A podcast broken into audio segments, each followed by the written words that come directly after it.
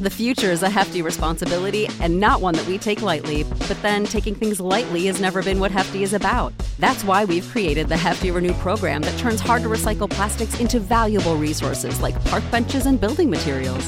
To participate, simply fill up an orange Hefty Renew bag with accepted items, tie it up, and drop it in with your regular recycling. That's it, it's that easy. It's time to rethink recycling with Renew. Particular valued resources may vary by geography. More info available at heftyrenew.com. What's the easiest choice you can make? Window instead of middle seat? Picking a vendor who sends a great gift basket? Outsourcing business tasks you hate? What about selling with Shopify? Whether you're selling a little or a lot, Shopify helps you do your thing, however you cha-ching. Shopify is the global commerce platform that helps you sell at every stage of your business. From the launch your online shop stage to the first real life store stage, all the way to the did we just hit a million orders stage. Shopify's there to help you grow. Whether you're selling scented soap or offering outdoor outfits, Shopify helps you sell. Wherever and whatever you're selling, Shopify's got you covered. Sign up for a $1 per month trial period at shopify.com slash try. Go to shopify.com slash try now to grow your business, no matter what stage you're in. Shopify.com slash try. When you need mealtime inspiration, it's worth shopping Kroger, where you'll find over 30,000 mouthwatering choices that excite your inner foodie. And no matter what tasty choice you make, you'll enjoy our everyday low prices, plus extra ways to save, like digital coupons worth over $600 each week. You can also save up to $1 off per gallon at the pump with fuel points. More savings and more inspiring flavors make shopping Kroger worth it every time. Kroger, fresh for everyone. Fuel restrictions apply. Attention BetMGM customers. Have a friend who loves sports as much as you do? Here's a chance for both of you to earn a $50 bonus when they sign up through BetMGM's Refer a Friend program. Just sign into your BetMGM account and click on the Refer a Friend program to send your friend a message inviting them to register a new account in the same state you use BetMGM in. Once your friend signs up and makes a deposit, they'll receive a $50 bonus. And once your friend places a bet with their bonus and the wager is settled, you'll receive a $50 bonus as well. Share the excitement and get a $50 bonus every time you refer a friend to BetMGM. Visit BetMGM.com for terms and conditions. Must be 21 years of age or older to wager. Ohio only. New and existing customer offer. All promotions are subject to qualification and eligibility requirements. Rewards issued as non withdrawable bonus bets. Bonus bets expire in 30 days. Please gamble responsibly. Gambling problem? Call 1 800 Gambler in partnership with MGM Northfield Park.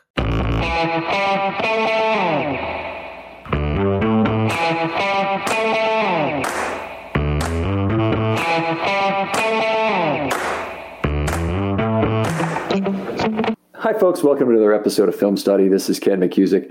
We're here to talk another post-draft show today. I think this is really one of the most fun topics. Is really analyzing the current Ravens roster and seeing who are the winners and losers from the draft picks that were chosen. Obviously, the Ravens invested very highly uh, in, in certain positions like safety and center, where they are certainly expecting, and by all you discussion initially, they'll have immediate starters of those positions. So it's easy to identify some losers, but not all. Uh, joining me here for this talk, though, is Jordan Koh. Jordan, great to have you on again. Ken, thanks for having me back. Always happy to be here with you, buddy. This is uh, we're gonna we're gonna talk for two hours right now, and I have a feeling this time is going to fly by in terms of the uh, the discussion topics we have because we're going to talk about the offense and then the defensive side of the ball. Uh, but uh, first of all, tell me about you and Gabe went out to the draft. I hear. yeah, we were we were there for days two and three of the draft. Yeah, it was. I, it, yeah, you know, it was it was a first draft experience that I had. So, you know, I've never been to New York when they had it there, never been to mm-hmm. kind of like the in person draft situation. And so like you know, it was fun. The energy was super high. I mean, they said that there was something like one point like six million people that had like came into Vegas, like that were like hmm. in and around the strip over that weekend. Um, so that was a ton of fun, and the energy was high. There were tons of fans everywhere. You could really feel the football energy. But man, technology has like ruined this whole thing. You know, I, I think that Gabe and I's experience was like we're sitting there, we've got our phones in one hand, and and you're two, three, four, five picks ahead in some moments. Yes. Like mm-hmm. of what is public information. And that's not even announced, right? But like you're way ahead of like the information of what's happening live and in person. And so it's fun when they make the announcement, you can hear like cheers and boos and all that. But like really it's like it's like the behind the computer screen, behind the phone screen. Like, you know, in some ways football has become the same way. It's so much fun to be live, live football games there's so much that you get from watching a, on a TV screen now. Um, it, it's interesting. I, you know, I'd say that was an experience. It was a ton of fun, but we felt like we were behind the whole time. now, I, I, just got to say to folks out there, if you watched our draft watch party, that was why we have to have the rules about not tipping picks because it's out there on the internet. There's certain people. A guy from Miami, one of the beat reporters there, is is notorious for sending out these picks, you know, two, three, four in advance, particularly once you get into day three and they're often way behind in terms of this. Day two is bad too because they're a little quicker and they let themselves get behind. Then they have all these special guest idiots come on who who take forever to make the picks, like Marinero did. Yeah, right? that was crazy. she came so, right up on stage and like whispered in his, his, his yeah. ear. It was funny He's getting the hook. And we, we were we're just watching that and didn't even have the sound on because we're talking to each other on on uh, on the pod and uh, or you know on a live stream and, and we see this happening. He's getting the hook from this this woman who was announcing other picks. Yep. so yeah, They're like, you go, you go ask him. I, I, think she just got roped into it because she was the closest one. and then, and then he made a clown show out of that. He's like, oh, they're they're giving me the hook, and then that takes an extra minute. You know, I think it was like two minutes and thirty seven seconds that like his story went on. It was it was crazy. interminable. Well, you you know, I, I know your reputation is kind of a high roller in Las Vegas, but we don't need to talk about that, do we? I mean, I mean, we, we, I, I, I know how to work the system. You know, we're, okay. numbers guys can. good, to, good to hear. Good to hear. Get your, get you. He, he definitely is, uh, is quite the comp master, and I'm, I'm proud of you for that. Let me tell you. but, but uh, let's let's get to some of the off, the the offensive uh, side of the ball and the winners and losers in the draft from that. I think we'll just alternate. Uh, and we'll start with the bad news, the, the people who've certainly lost ground from this draft. And uh, you, you start with the first pick. Yeah, you know, so um, I think the first guy I've got on here is Ben Powers. I, I, think that the depth that the Ravens bring to the offensive line now across the board. So adding, getting the you know getting the tackle and having a developmental guy there that's there at tackle that allows Mekari to be a guy that swings inside. Obviously, Ben Cleveland having kind of priority in terms of mm-hmm. being a higher level and more recent draft pick and wanting to see him get developed. Linderbaum taking a center spot just away right right in the middle of all that. I think that that Powers was a guy that we heard a lot of rumblings before the draft of fans that might have wanted to see if he had any trade value on the way out. I see him as a guy that, um, you know, also behind Tyre Phillips, or at least was behind Tyre Phillips whenever he's been healthy. And every other year, in years past, coming out of training camp, he's been behind Phillips. Um, is he ahead of him there now? I don't know. He struck me as the one guy that probably just I, I don't see. I, don't, I potentially don't even see him being on the 53 when they break camp when it's all said and done. Oh, I think there's a pretty good probability of that. He's he's he earned that escalator to take him to 2.54 million in year four. I think this makes it a lot less likely that he'll stick. Uh, they'll they'll make every attempt to trade him. Uh, I would agree. I don't think Tyre Phillips' future is secure here at this point. I mean, he's entering year three. Powers is entering year four, so Phillips has a little more option value down the road. But Phillips was on my list of losers as well as Powers. Uh, he may be in a numbers game, and right now it looks like if if everybody if the health is maintained among the top four tackles, I don't see why you'd keep Phillips because I think he'd, he'd be the last interior lineman if he made the team. And I just I'm not convinced that'll happen. If they have a UDFA that that you know plays well, they may decide you know he's the guy they want more than Phillips on the on the inside too. Yeah, I had him on my list here as well. But, you know, the Ravens have always, for whatever reason, liked him at guard mm-hmm. and have never been able to plug him in there and leave him there and say, hey, this is, you're going to be in this spot on the offensive line. This is you know, you, you got to go win it, but this is your spot. We're not going to move you around. There's not going to be any necessity. This will be one of those instances where, you know, somebody breathes wrong and Tyre Phillips was out of tackle historically, you know, it was like, oh, we're going to play him at guard. And then all of a sudden, boom, right back at tackle, boom, right back at tackle every time.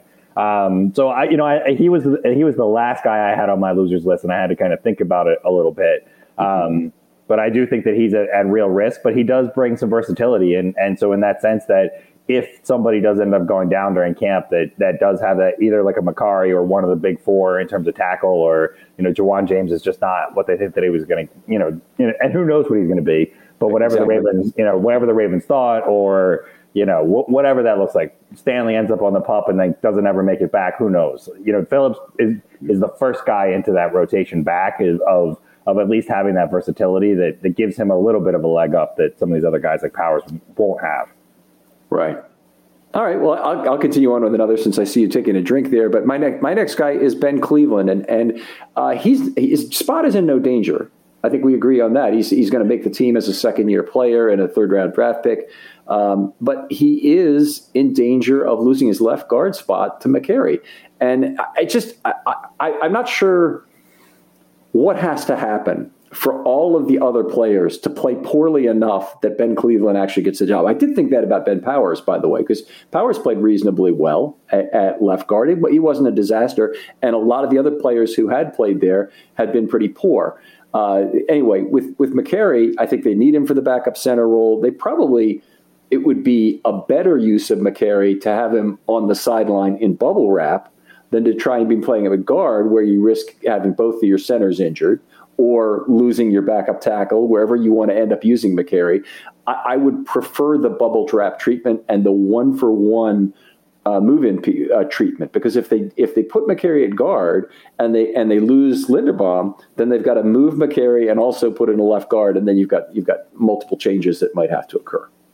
Yeah, well, and I guess it's it's a virtue of one of those situations where if you aren't essentially guaranteed a starter spot, which is you know really realistically Stanley, Linderbaum, Zeitler, um, and and Moses really, or or James, like however you want to call that, right? Like if you're not one of those guys and you've got to you're left amongst the whoever's fighting for that last spot, you're kind of a loser in that sense that mm-hmm. that there's just going to be a dogfight for who ends up getting that role. And you know, at this point, Mekari signed for the money that he signed for, and there's not you know there's no real there's no real upside for him in the short term to to necessarily have to play. Take your money, stay healthy, you know, take oh. take the opportunity, right? You know, and and there's no incentive like you were saying for the Ravens to to force him in there. That being said, if he's the best left guard that the Ravens have to play, I would I personally wouldn't hesitate putting him out there on the field. The offensive line to me is the driving factor of success for this off this team next year. Period. Like offense, defense, like pick any position group. I'll take offensive line over any of them. And so to me, it's like get the best five guys you can out there because you know that that's when Lamar plays his best. I, I agree with your general thought that that you, you, want the offensive line at the highest possible level. I will say that uh, first of all, I, am not convinced that Mekari is is better than than the other options they have at left guard. He might be, he might not be, but if but if he were, I'd still say you probably need a margin there. You, you it, it, probably has to be you know six percent better, or I don't think it's worth taking the additional injury risk. And they found that out with Phillips. You know, in it, last year when they lost him in game one, they also lost Stanley after game one. So I just uh, you know, it can get ugly really quickly at some of these positions, and there are reasons for bubble wrap. The other guy that I think is not getting any love currently is Faalele because he could, in in my way of thinking, if he outplays Moses in in uh, in the preseason, I said go ahead and stick him in there as the right tackle from day one. He'll get much more value uh, developmentally from actually playing. Now, it's not the Ravens' way to do that. They always make the rookie really earn it, and they won't give him enough snaps to let him really earn it in the in the in camp. Uh, and he's a four. He's not a one like Linderbaum or like Hamilton, who's, who's pretty much guaranteed a very significant role to, to, to start the thing off. But um, I, I, don't have a problem putting Morgan Moses in bubble wrap. In fact, I think it's if, if he's your only guy who you really think could back up left tackle, I think it's the right call. I think he's yeah. got to be better than Faalele to, to, to make that worth it.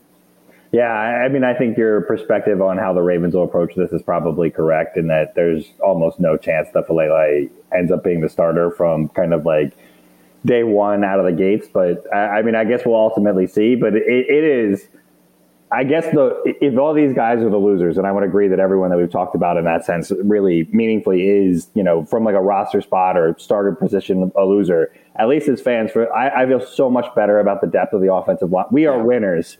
Yes, overall, having all these, losers, guys, we're winners. so, yes, like we were not exactly, in this way. last year, right? Because like last year was very much like okay, these are the five starters. Let's hope they're all healthy. Let's hope we're all ready to go. There was like that turmoil around like what was going to happen with Orlando Brown. Like that all went down right before the draft, and then like there was no replacement, and nothing else came in after that. So um, I'm glad that we can be having this conversation in this context.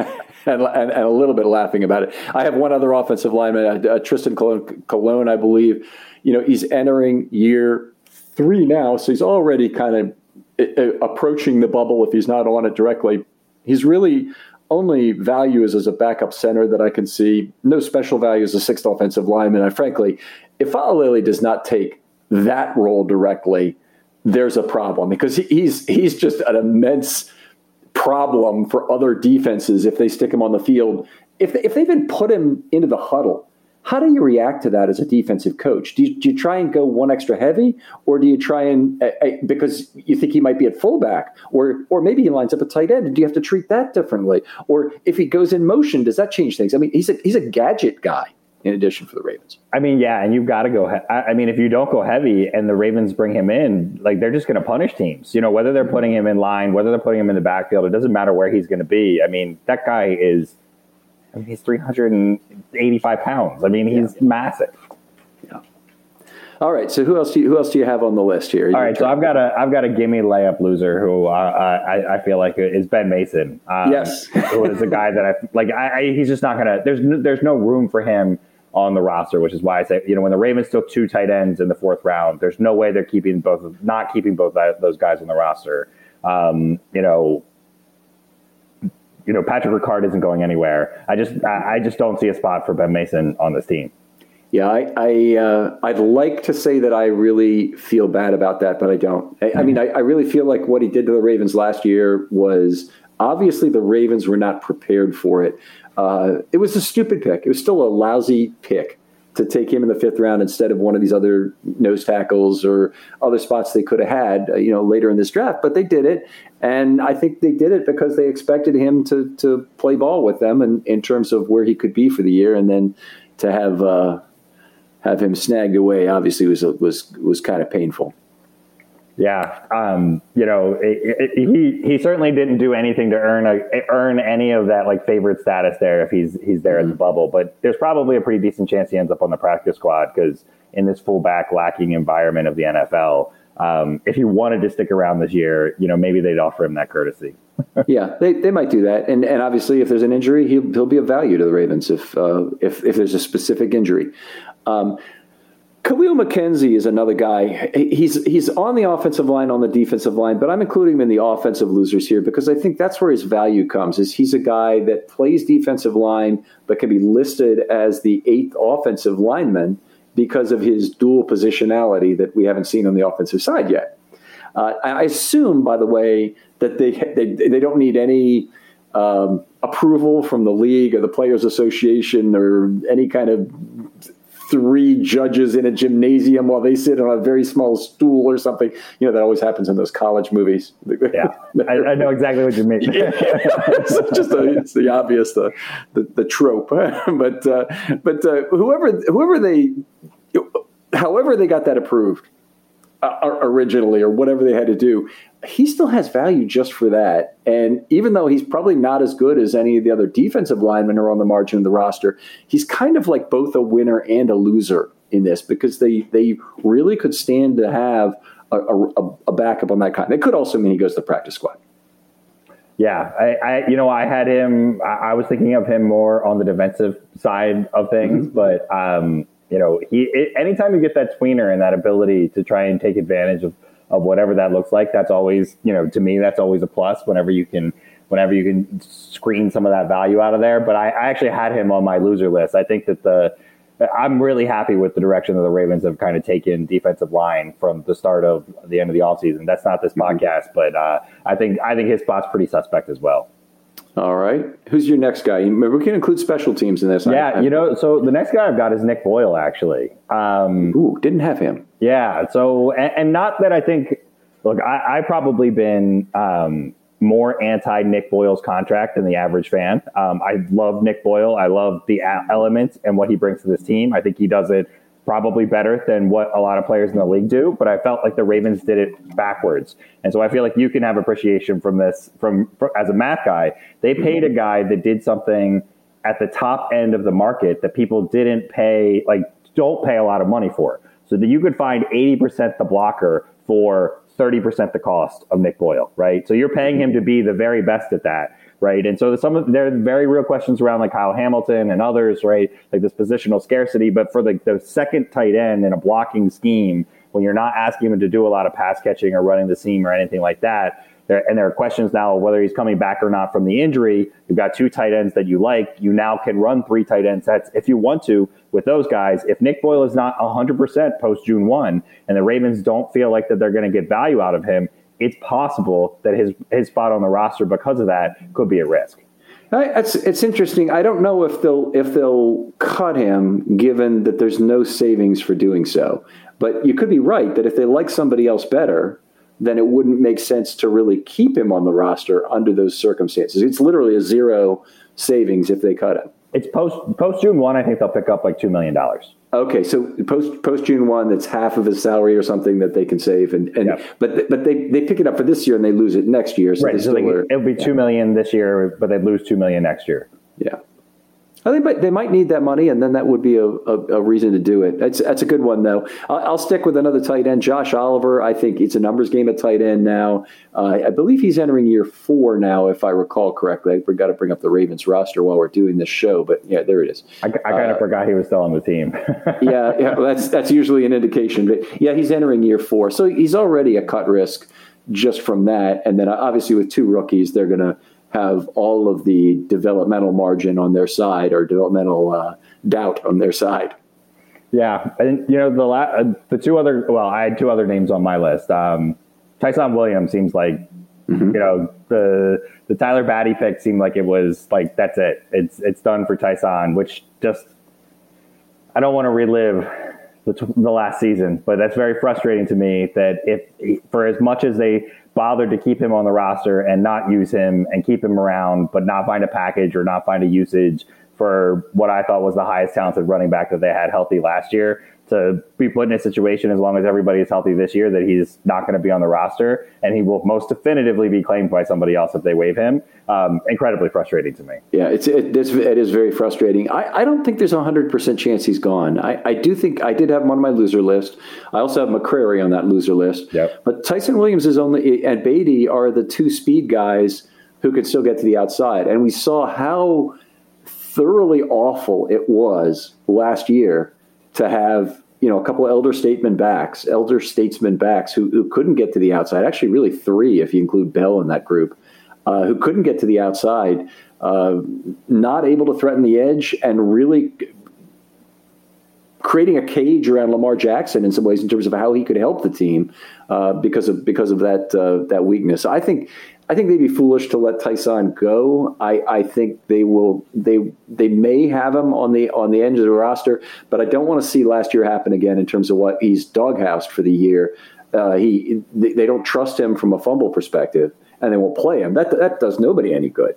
So I'd rather he he be uh, he be either traded or released uh, if if that's going to be the way. And Justice Hill still on the roster, right? Still on the roster, but but too much of a comp for Badie to stay around. Wouldn't we agree?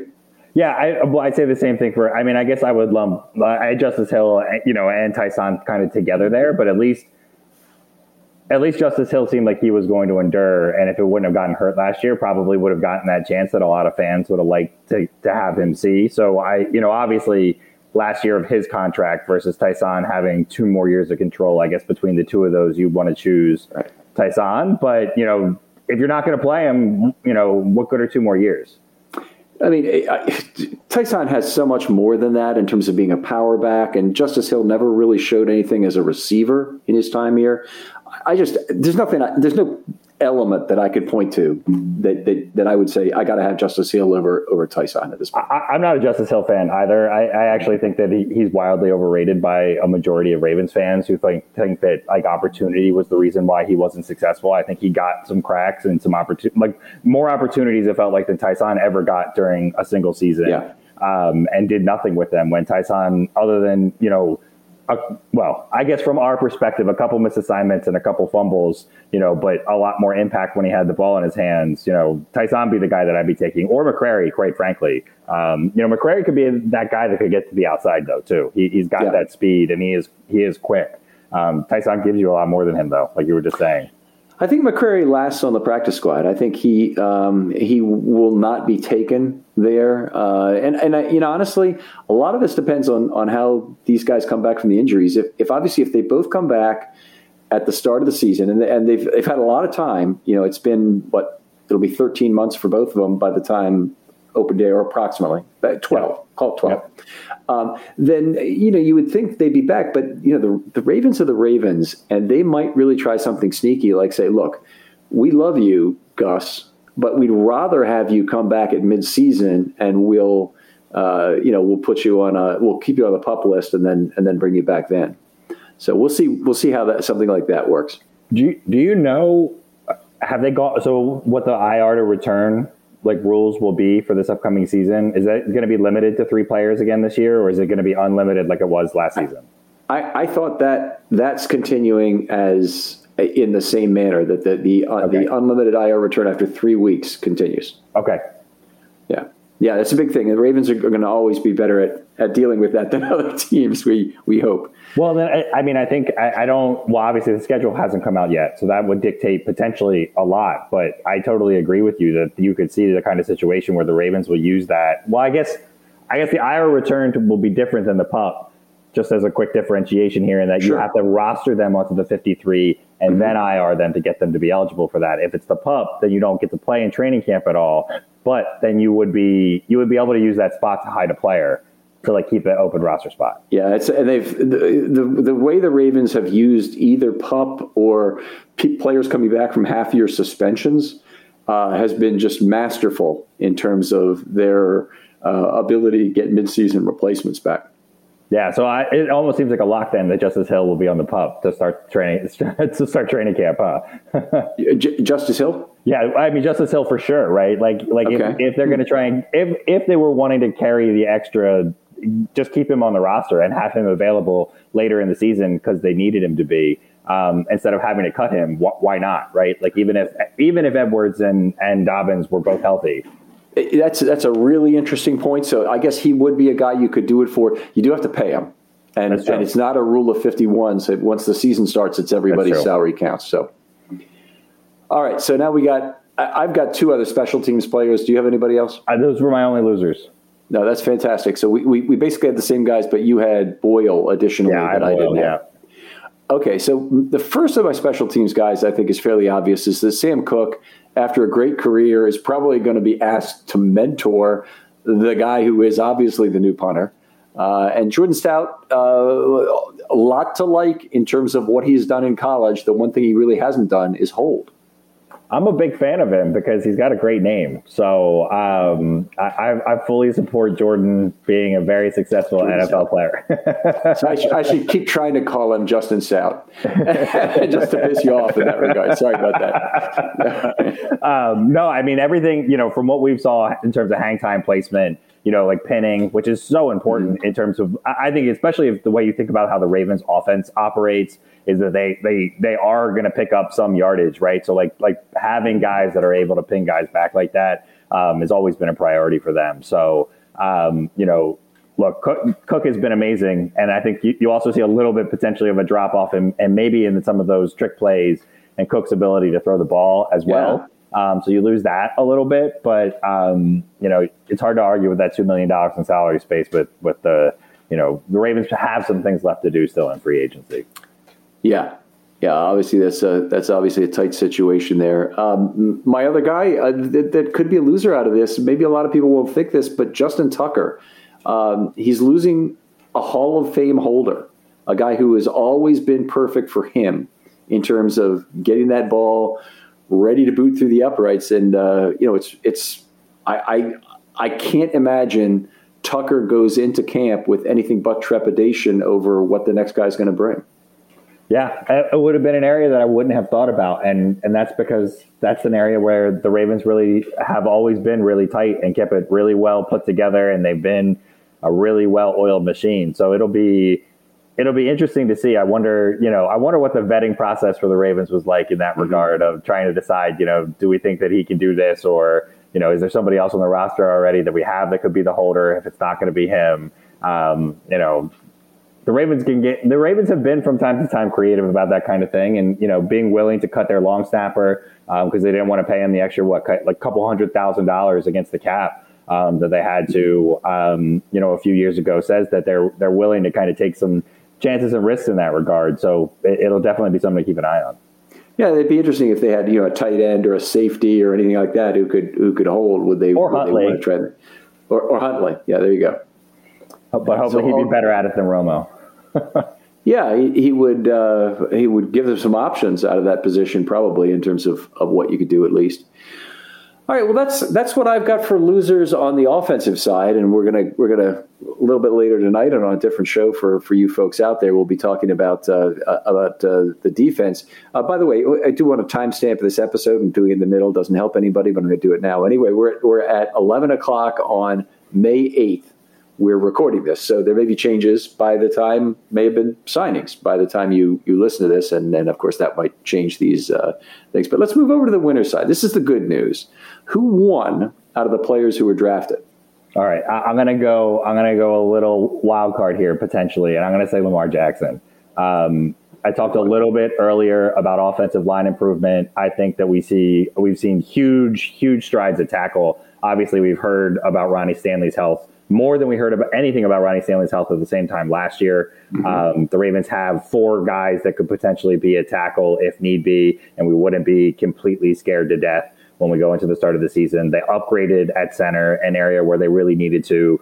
You know, the value and all that is done now. Now we have a guy that has huge upside at center. He brings versatility and the ability to kind of be an in space blocker, adds the element of screening, adds the ability to stretch the field to both sides in both directions in front of Lamar, a huge strength of his, brings second level blockers, a huge advantage to Lamar Jackson, and has been a good pass blocker in his history in college. Now, we don't know if that's going to translate or not yet, but if it does, and we get back to a Ronnie Stanley, whoever put whoever you want at left guard, I don't even care, right? Linderbaum mm-hmm. playing at the level that they drafted him for, Zeitler playing at the level he did last year, and Moses playing at the level that he has in his historically in his career, that is setting up. I, I don't care if Greg Roman, I don't care who your offensive coordinator is. In front of Lamar Jackson, you have set yourself up for significant, or who your receivers are. You've set yourself up for significant offensive success. If that's what we would have had last year, this easily would have been a playoff team with all the other injuries at all the other positions. Um, and, and, I don't even, I, I, I wouldn't even hesitate to make that argument. Well, you're, you're, I mean, all, all you have to do really for that is put Ronnie Stanley back at left tackle, and you're most of the way there. I think yeah. in terms of, of this team being fine.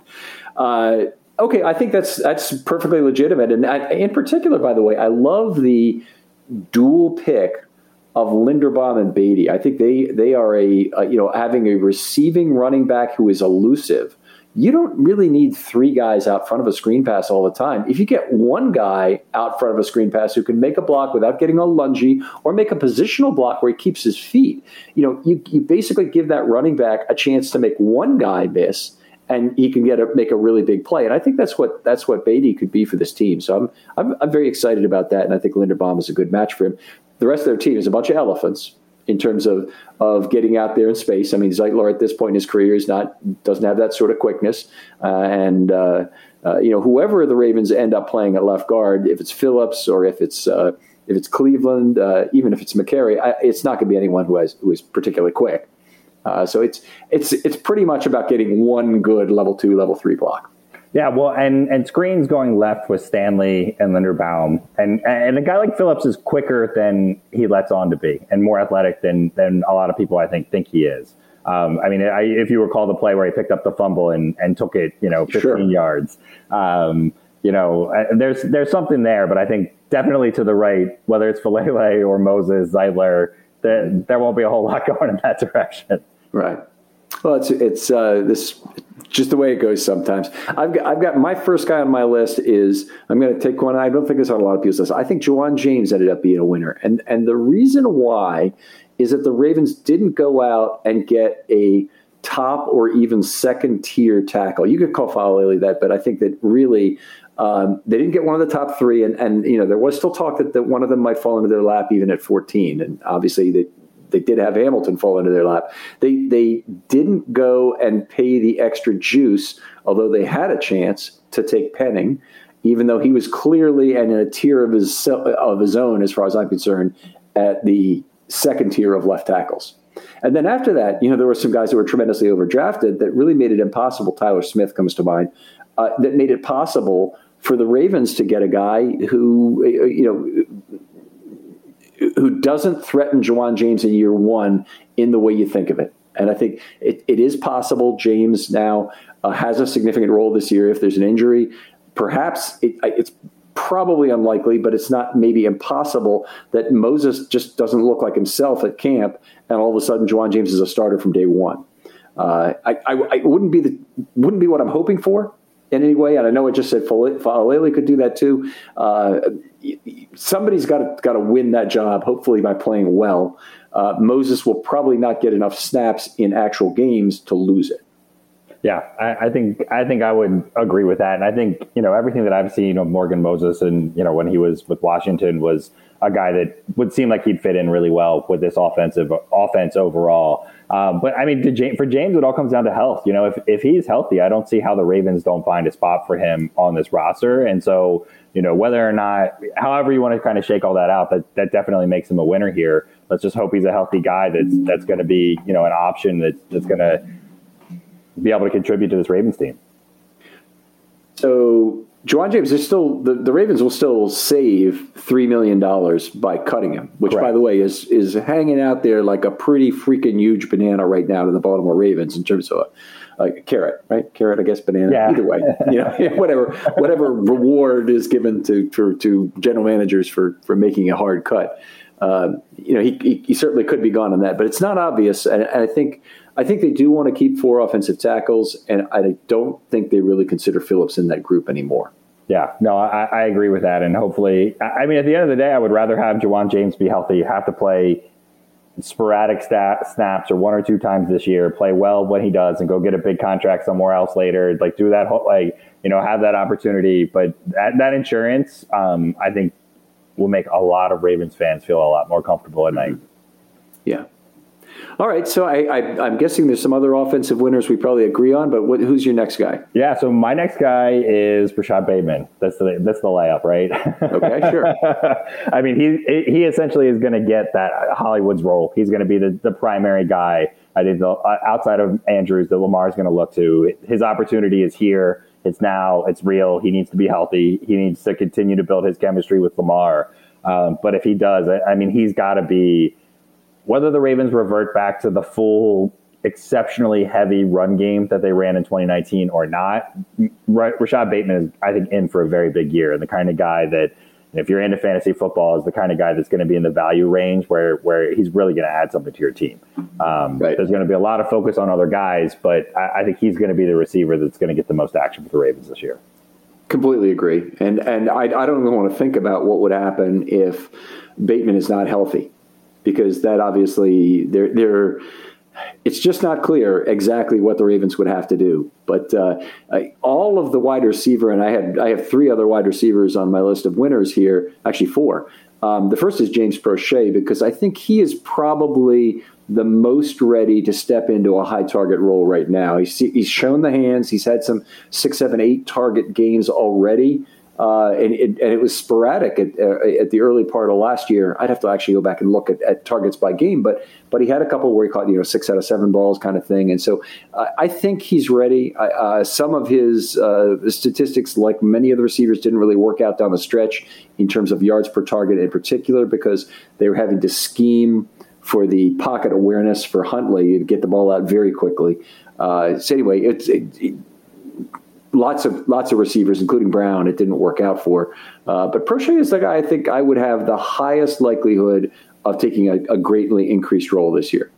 I mean, I hope so. Right. I, I, think there are a lot of fans, including myself. Um, you know, Jason from Huddle It Up Films. You know, I've been big fans of Proche. I mean, he knows how to run a route really, really well. Mm-hmm. He has fantastic hands. Really tough, competitive on 50-50 balls. He's smaller in terms of stature, but you know, he he puts it all out there in, in that regard. And, and in some ways, he's kind of the inverse of Hollywood, where he's short field, quick twitch, tight route running, great hands. Where Hollywood is top end speed. Once he gets by you, he's going to burn you, but like less reliable in terms of hands. Great in terms of kind of top of the route separation.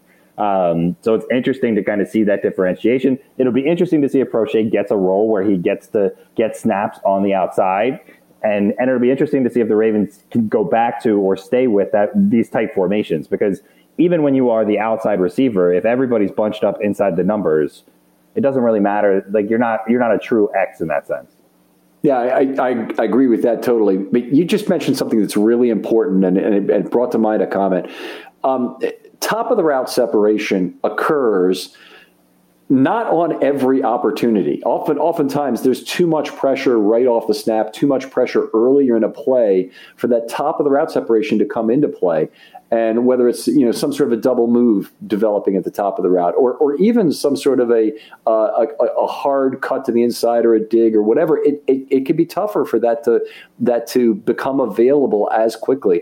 And it, I, that is a lot of James Proche's game is being a wiggly guy at the top of the route who can run still a lot of different routes. I, I hope he's a guy who can who can really help with that. So uh, Lamar Jackson holds the ball for longer. He does more with it. Much better than Huntley in that regard. Should be a big difference in terms of Proche's productivity to be able to have him the time to, to make a move at the top of the route on most plays. Yeah, well, and and I, you know, I tweeted this during the draft, but in 2019, the Ravens, what top four receivers, Brown, Boykin, Snead, and Roberts had like a little bit more than 1,400 receiving yards total. Right? We're talking about an MVP level season for Lamar, right? Right. High end point scoring for this Ravens team overall, 1,400 and like, I, was like 20 something if I recall, like 1,400 ish yards for the, the top receiving four receivers for the Ravens. So we don't need Bateman and Proche to put up like, you know, 2,500 yards between the two of them, right? If the two of them can put up 1,600 plus yards, then this team is I will have assumed gone a really long way and been somewhere in the realm of 14 and 3 or better. Oh, if, if they if they are able to have that kind of yardage, yes, that would be jump off the high board kind of happiness. Sorry, uh, I meant between the two of them. I made 1600 yards. Oh, okay, okay. No, I got it. I, okay. And, and, and you're absolutely right because you're going to you're to figure in a thousand, another thousand from Andrews. Right. And you're going to figure in another 600 from other tight ends because, hey, yep. that's what they've got on this roster. You're already talking about, about getting a Lamar very close to 4,000 yards. And if you have that kind of productivity split, that's exactly what built that 19 offense was they didn't, didn't have a thousand yard rusher other than Lamar. They, they had a bunch of guys who just had a very modest amount of yards and they and it still totaled up to the highest number of yards ever run by a team in the National Football League. Yep. So, uh, yeah, anyway, I, and, and we didn't uh, we didn't mention Tylan Wallace, but he's also in this group of receivers, and and he got some action at the end of last year. He was getting reps. I was surprised when he was. I mean, he was getting reps a little bit ahead of Proche. So I think to, what that tells me is that he could be the one guy that could potentially threaten. And I think he had like six targets and like you know maybe yeah. like eighty snaps or something. Um, but you know he could be a guy that ends up stacking in front of Proche on the roster because he can be a little bit more of that outside type guy. Another guy, he's on my list as well. Uh, obvious X receiver body, you know, so he could move over to that side. Um, definitely a guy who uh, will benefit from having Lamar Jackson instead of Tyler Huntley in the pocket in terms of the amount of time uh, given, and even more, you know, will benefit from Lamar Jackson having old Lamar Jackson kind of time where where he he can really do a bunch of things. He can take off. He can he can he can uh, uh, take three point four seconds on some plays or even longer. And uh, I, Wallace will be one of the guys who really benefits from that because he, he definitely needs time to get going and uh, ex- exciting player, and I think he he uh, he still could produce for the Ravens. Yeah. Who's your next guy? And then he was he was on my list. So so J.K. Dobbins and Gus Edwards, I have kind of tied together here, and I think I, I mean for the same reasons that I thought Lamar was a winner, I think they're winners. You know, obviously getting a chance to come back from injury. Um, hopefully they come back fully healthy, but you know. I just it's hard not to be excited about what the potential of this offense is, knowing that the offensive line is where that they've kind of reinvested and, and what, what chances and opportunities these guys are going to get. There were just so many runs last year that we saw with a with a not great offensive line where you were like, if that was Dobbins or that was Edwards, like that would have right. been a touchdown or that would have been whatever, a first down or successful or a win. Um, and so I, I, think that the two of them are really, I, I mean, they're really going to eat in this restructured offense. It's going to lean really hard back into just the overall structure and direction that they've taken this offense. There's no doubt in my mind that we're moving back towards something that looks more like 2019. It may not be as much of the option stuff and as much exposure of Lamar on the edge on some of those shots, mm-hmm. but it is going to be run heavy and it is going to be Greg Roman run complicated. And these guys are going to, they're going to benefit. They're going to feast off of it because of it. Yeah, I, I agree. I think they'll they'll do very well, and you know a lot has been made of uh, Linderbaum not being a good power uh, guy. I, I kind of disagree. The Ravens help their center so much on power runs in terms of getting him a double team almost every single play, and he can be you know he can be the back guy on the double team, or he can be the guy who's climbing to level two on the double team. And either way, I think he'd be good enough. He'd be good enough on the back, and he'd be great being the climber. Let's put it that way. Uh, so, and, and, there were just going to be all kinds of options. And and the the the reason the Ravens are better at doing that than other teams is because they use their motion on the tight end or the fullback. So you see, it's Ricard crossing the formation or it's Boyle crossing the formation, and it, it gives them that extra heavy uh, to to throw into the middle of that line to create another double team win on the inside. And you don't really have to move that guy too much. You just have to hold him off and give the go code to the guy next to you so he can move up and make that extra block in level two, create lots of level two opp- opportunities for first contact. And Dobbins and, and Edwards going to feast on those. Yeah, I, I, I am really. I, I, mean, we were, we were, we were robbed as fans of you know a great year last year because the two of them both ended up getting hurt. I, am really excited. The the dynamic, the dynamic nature of their two different running styles, what they bring situationally, how that's going to the, the elements that that adds to this offense are just wildly exceptional. And, and I'm you know it might be May, but I'm really excited for it. yeah. Well, that's good. It's good to be good to be uh, uh, excited early. Now let's see. I think you had Wallace. I'm going to go with my next one. I think Devin Duvernay will get an opportunity this year, and and honestly, I'm not convinced his opportunity is going to exactly be what the others is. And I, I think I would have it in the same one, two, three order we've named in Proche, Wallace, Duvernay in terms of of opportunity because I think they still kind of need Duvernay to be more of the gadget guy, more of the threaten uh, with jet motion sometimes one edge. Uh, so that they could they, they have various ways they could they could threaten the edge, but they have to do that on a regular basis. Uh, I guess one of the other questions I would have for you, because first of all, after you comment on Duvernay, is do the Ravens the Ravens still have enough to threaten enough of the field with their passing game that they'll continue to spread defenses appropriately in a way that they can win?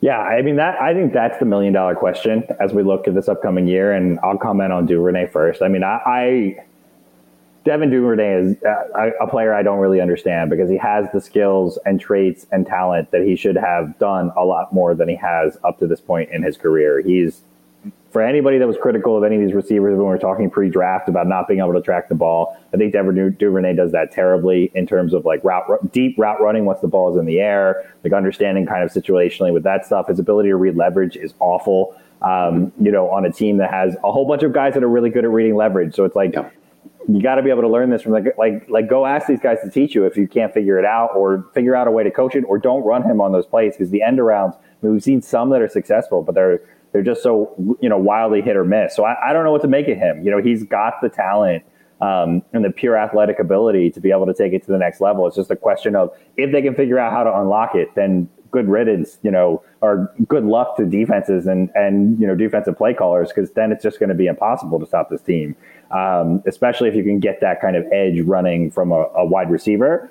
But at the same time, the Ravens found a lot of that edge type success once Dobbins started to get that role two years ago. Um, mm-hmm. You know, they can run that pony stuff. He can he can be kind of that edge threat um, and was um, and give you a little bit more strikeability in that regard. But going back to your, your second question about kind of whether or not they can spread these defenses, right? Because like that is what the, the formula. If there was anything that pundits or announcers or anybody were saying about this Ravens team is that it's just muddle, right? Like muddle rush on the edges to stop Lamar, funnel ev- all the defense into the middle of the field, and then take away those middle of the field options for, for Lamar. And he either can't get outside to make the throws or he can't process it fast enough and you can get to it. You even saw some of that in the Miami game last year where the extra mm-hmm. pressure, like there were guys that were in one-on-one situations where Lamar could have had really low risk throws to those guys, and and they w- just weren't happening. So is that a coaching issue? Like how do they get through that? Like like do they have enough speed on some of the edges, and can they do that around it? But you look at these, some of these guys that they drafted, and you know Isaiah Likely, I, am a huge fan of his. Other than his name, I think it's going to be a bane to the existence of all of us that talk about players verbally. Um, having a name like Likely or write about it, um, it it's uh-huh. to. I'm calling it now. But I think he's super athletic. He's got an ability to stretch the field, um, whether that's from a seam perspective. Um, or crossing the field perspective. I mean, that that's what hopefully that's what the Ravens have been looking at of seeing whether they can find guys. And Lamar is really good at this, and and Andrews is really good at this, is running deep crossers and catching them. Like that's right. the way that you can stop this muddle stuff, right? And you can do that out of these tight formations, right? A deep crosser doesn't have to start from the outside of the numbers to the right and go all the way to the left. It can be an inline guy running from left to right as well. Yeah, I mean, one of the things that they had with Brown is that he, he was still exerting gravitational forces on the deep safety. So w- when they, they, they did run things, and I, I think I've seen tweets from Brown just recently saying, "Oh, he was much more useful as a decoy back at in college." Basically, he was saying uh, the Ravens used him that way. The Ravens used him that way in 2020 and 2019. Also, they got Andrews free a lot because Brown was taking the top off the defense and and drawing a safety where Andrews wanted to go or where Andrews wanted to find space. And I, you know, I, am not sure the Ravens have that guy right now on the roster. I don't think Bateman is really him. So the question is, it, it, can Wallace be that guy? Can I don't think it's Proche either, or can Duvernay be the guy? So you know, you, we got we got to know, you know, that, that there's there's somebody else who can take the top off and. Uh, and, look, it's it's the one thing I'm a little concerned about. Obviously, coming out of 2019, the knock on the Ravens' offense, which is pretty freaking ridiculous when you have the fifth highest scoring offense of all time in terms of points per drive, is that they, they can't throw out the numbers. They can't threaten the whole field, blah, blah, blah, blah, blah. Well, I wouldn't deny that, that, that it was a limiting factor for that offense. Now, they were way better than good enough to overcome that during the regular season. And in one very unfortunate day in January, they were not good enough to overcome that, uh, which which ended their season. I, I I don't know that they can't win by that same formula if they if they went back to it in in uh, uh, 2022. And I really hate the people that'll tell you, yeah, you can win the regular season like that. You can't win the postseason.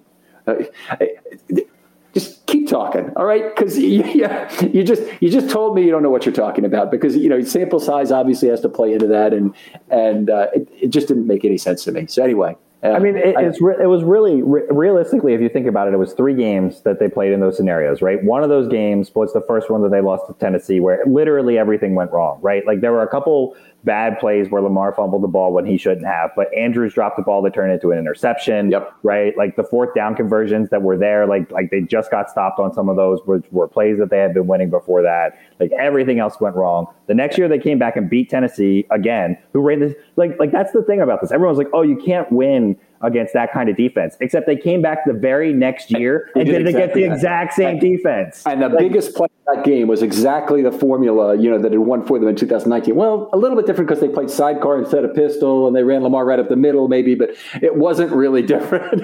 and then the third game was the game in Buffalo, which was completely altered by the wet, 1000% altered by the weather. And then Lamar got hurt right? On a passing play, no less, mm-hmm. right? Like not on a running play, on a passing play when he was out of the pocket running for his life and got run down. So to me, I, I just find and, some and it wasn't. I mean, it was the bad snap too. It was the. It was so anyway. So lot, I don't think you can point to any of that being at the heart and soul of the of the Ravens offense, which is the point you're making. Yeah.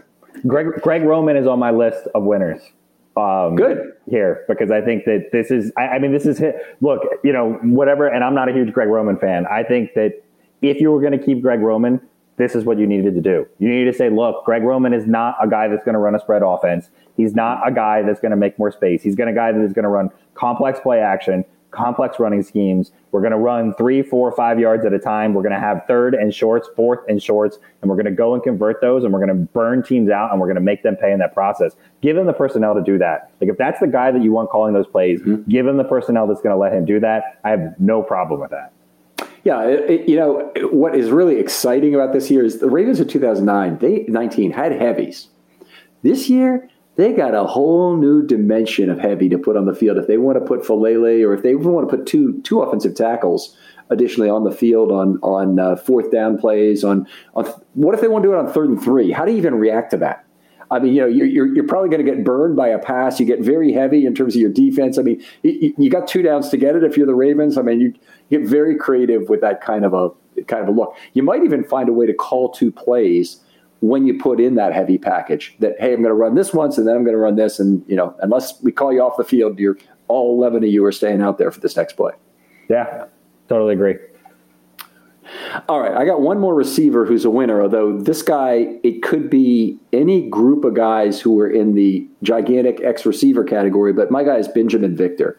Uh, i thought a guy who uh, last year was pretty close to getting some opportunities. Looked good in the preseason. Uh, looked like a guy who who might honestly get a chance at a couple of different points during the season. But the Ravens had a very stacked receiving roster. Yeah, he, he looked great in the preseason in some of those moments that, that he got a chance. So you know it'll be look anybody any anybody that plays wide receiver at and can play at the X position is like, like they had a winning draft um, for the Ravens team overall. So hard to disagree with that one.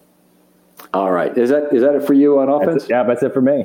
All right, outstanding stuff. You, I, I love having this conversation with you for a lot of ways. It's animated. It's really good. The, the, the, points are excellent. I love hearing it from you. And you had a lot of different ones than I had. So that was that was really also very good. So uh, great, great having this discussion with you, Jordan. Tell folks where they can talk football with you, and then where your stuff is normally.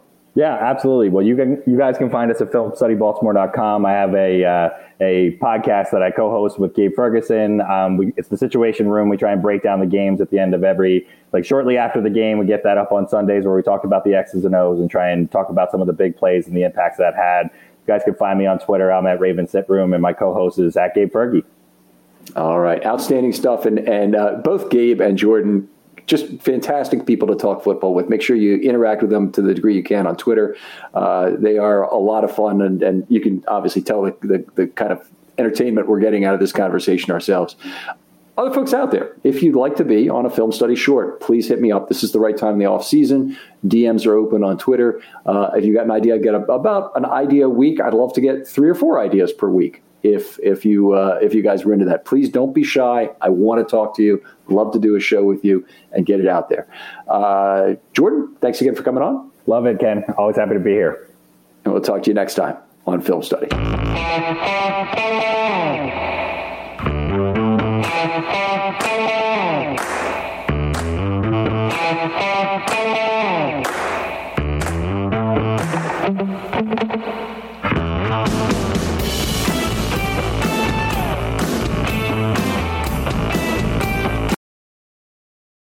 When you need mealtime inspiration, it's worth shopping Kroger, where you'll find over 30,000 mouthwatering choices that excite your inner foodie. And no matter what tasty choice you make, you'll enjoy our everyday low prices, plus extra ways to save, like digital coupons worth over $600 each week. You can also save up to $1 off per gallon at the pump with fuel points. More savings and more inspiring flavors make shopping Kroger worth it every time. Kroger, fresh for everyone. Fuel restrictions apply.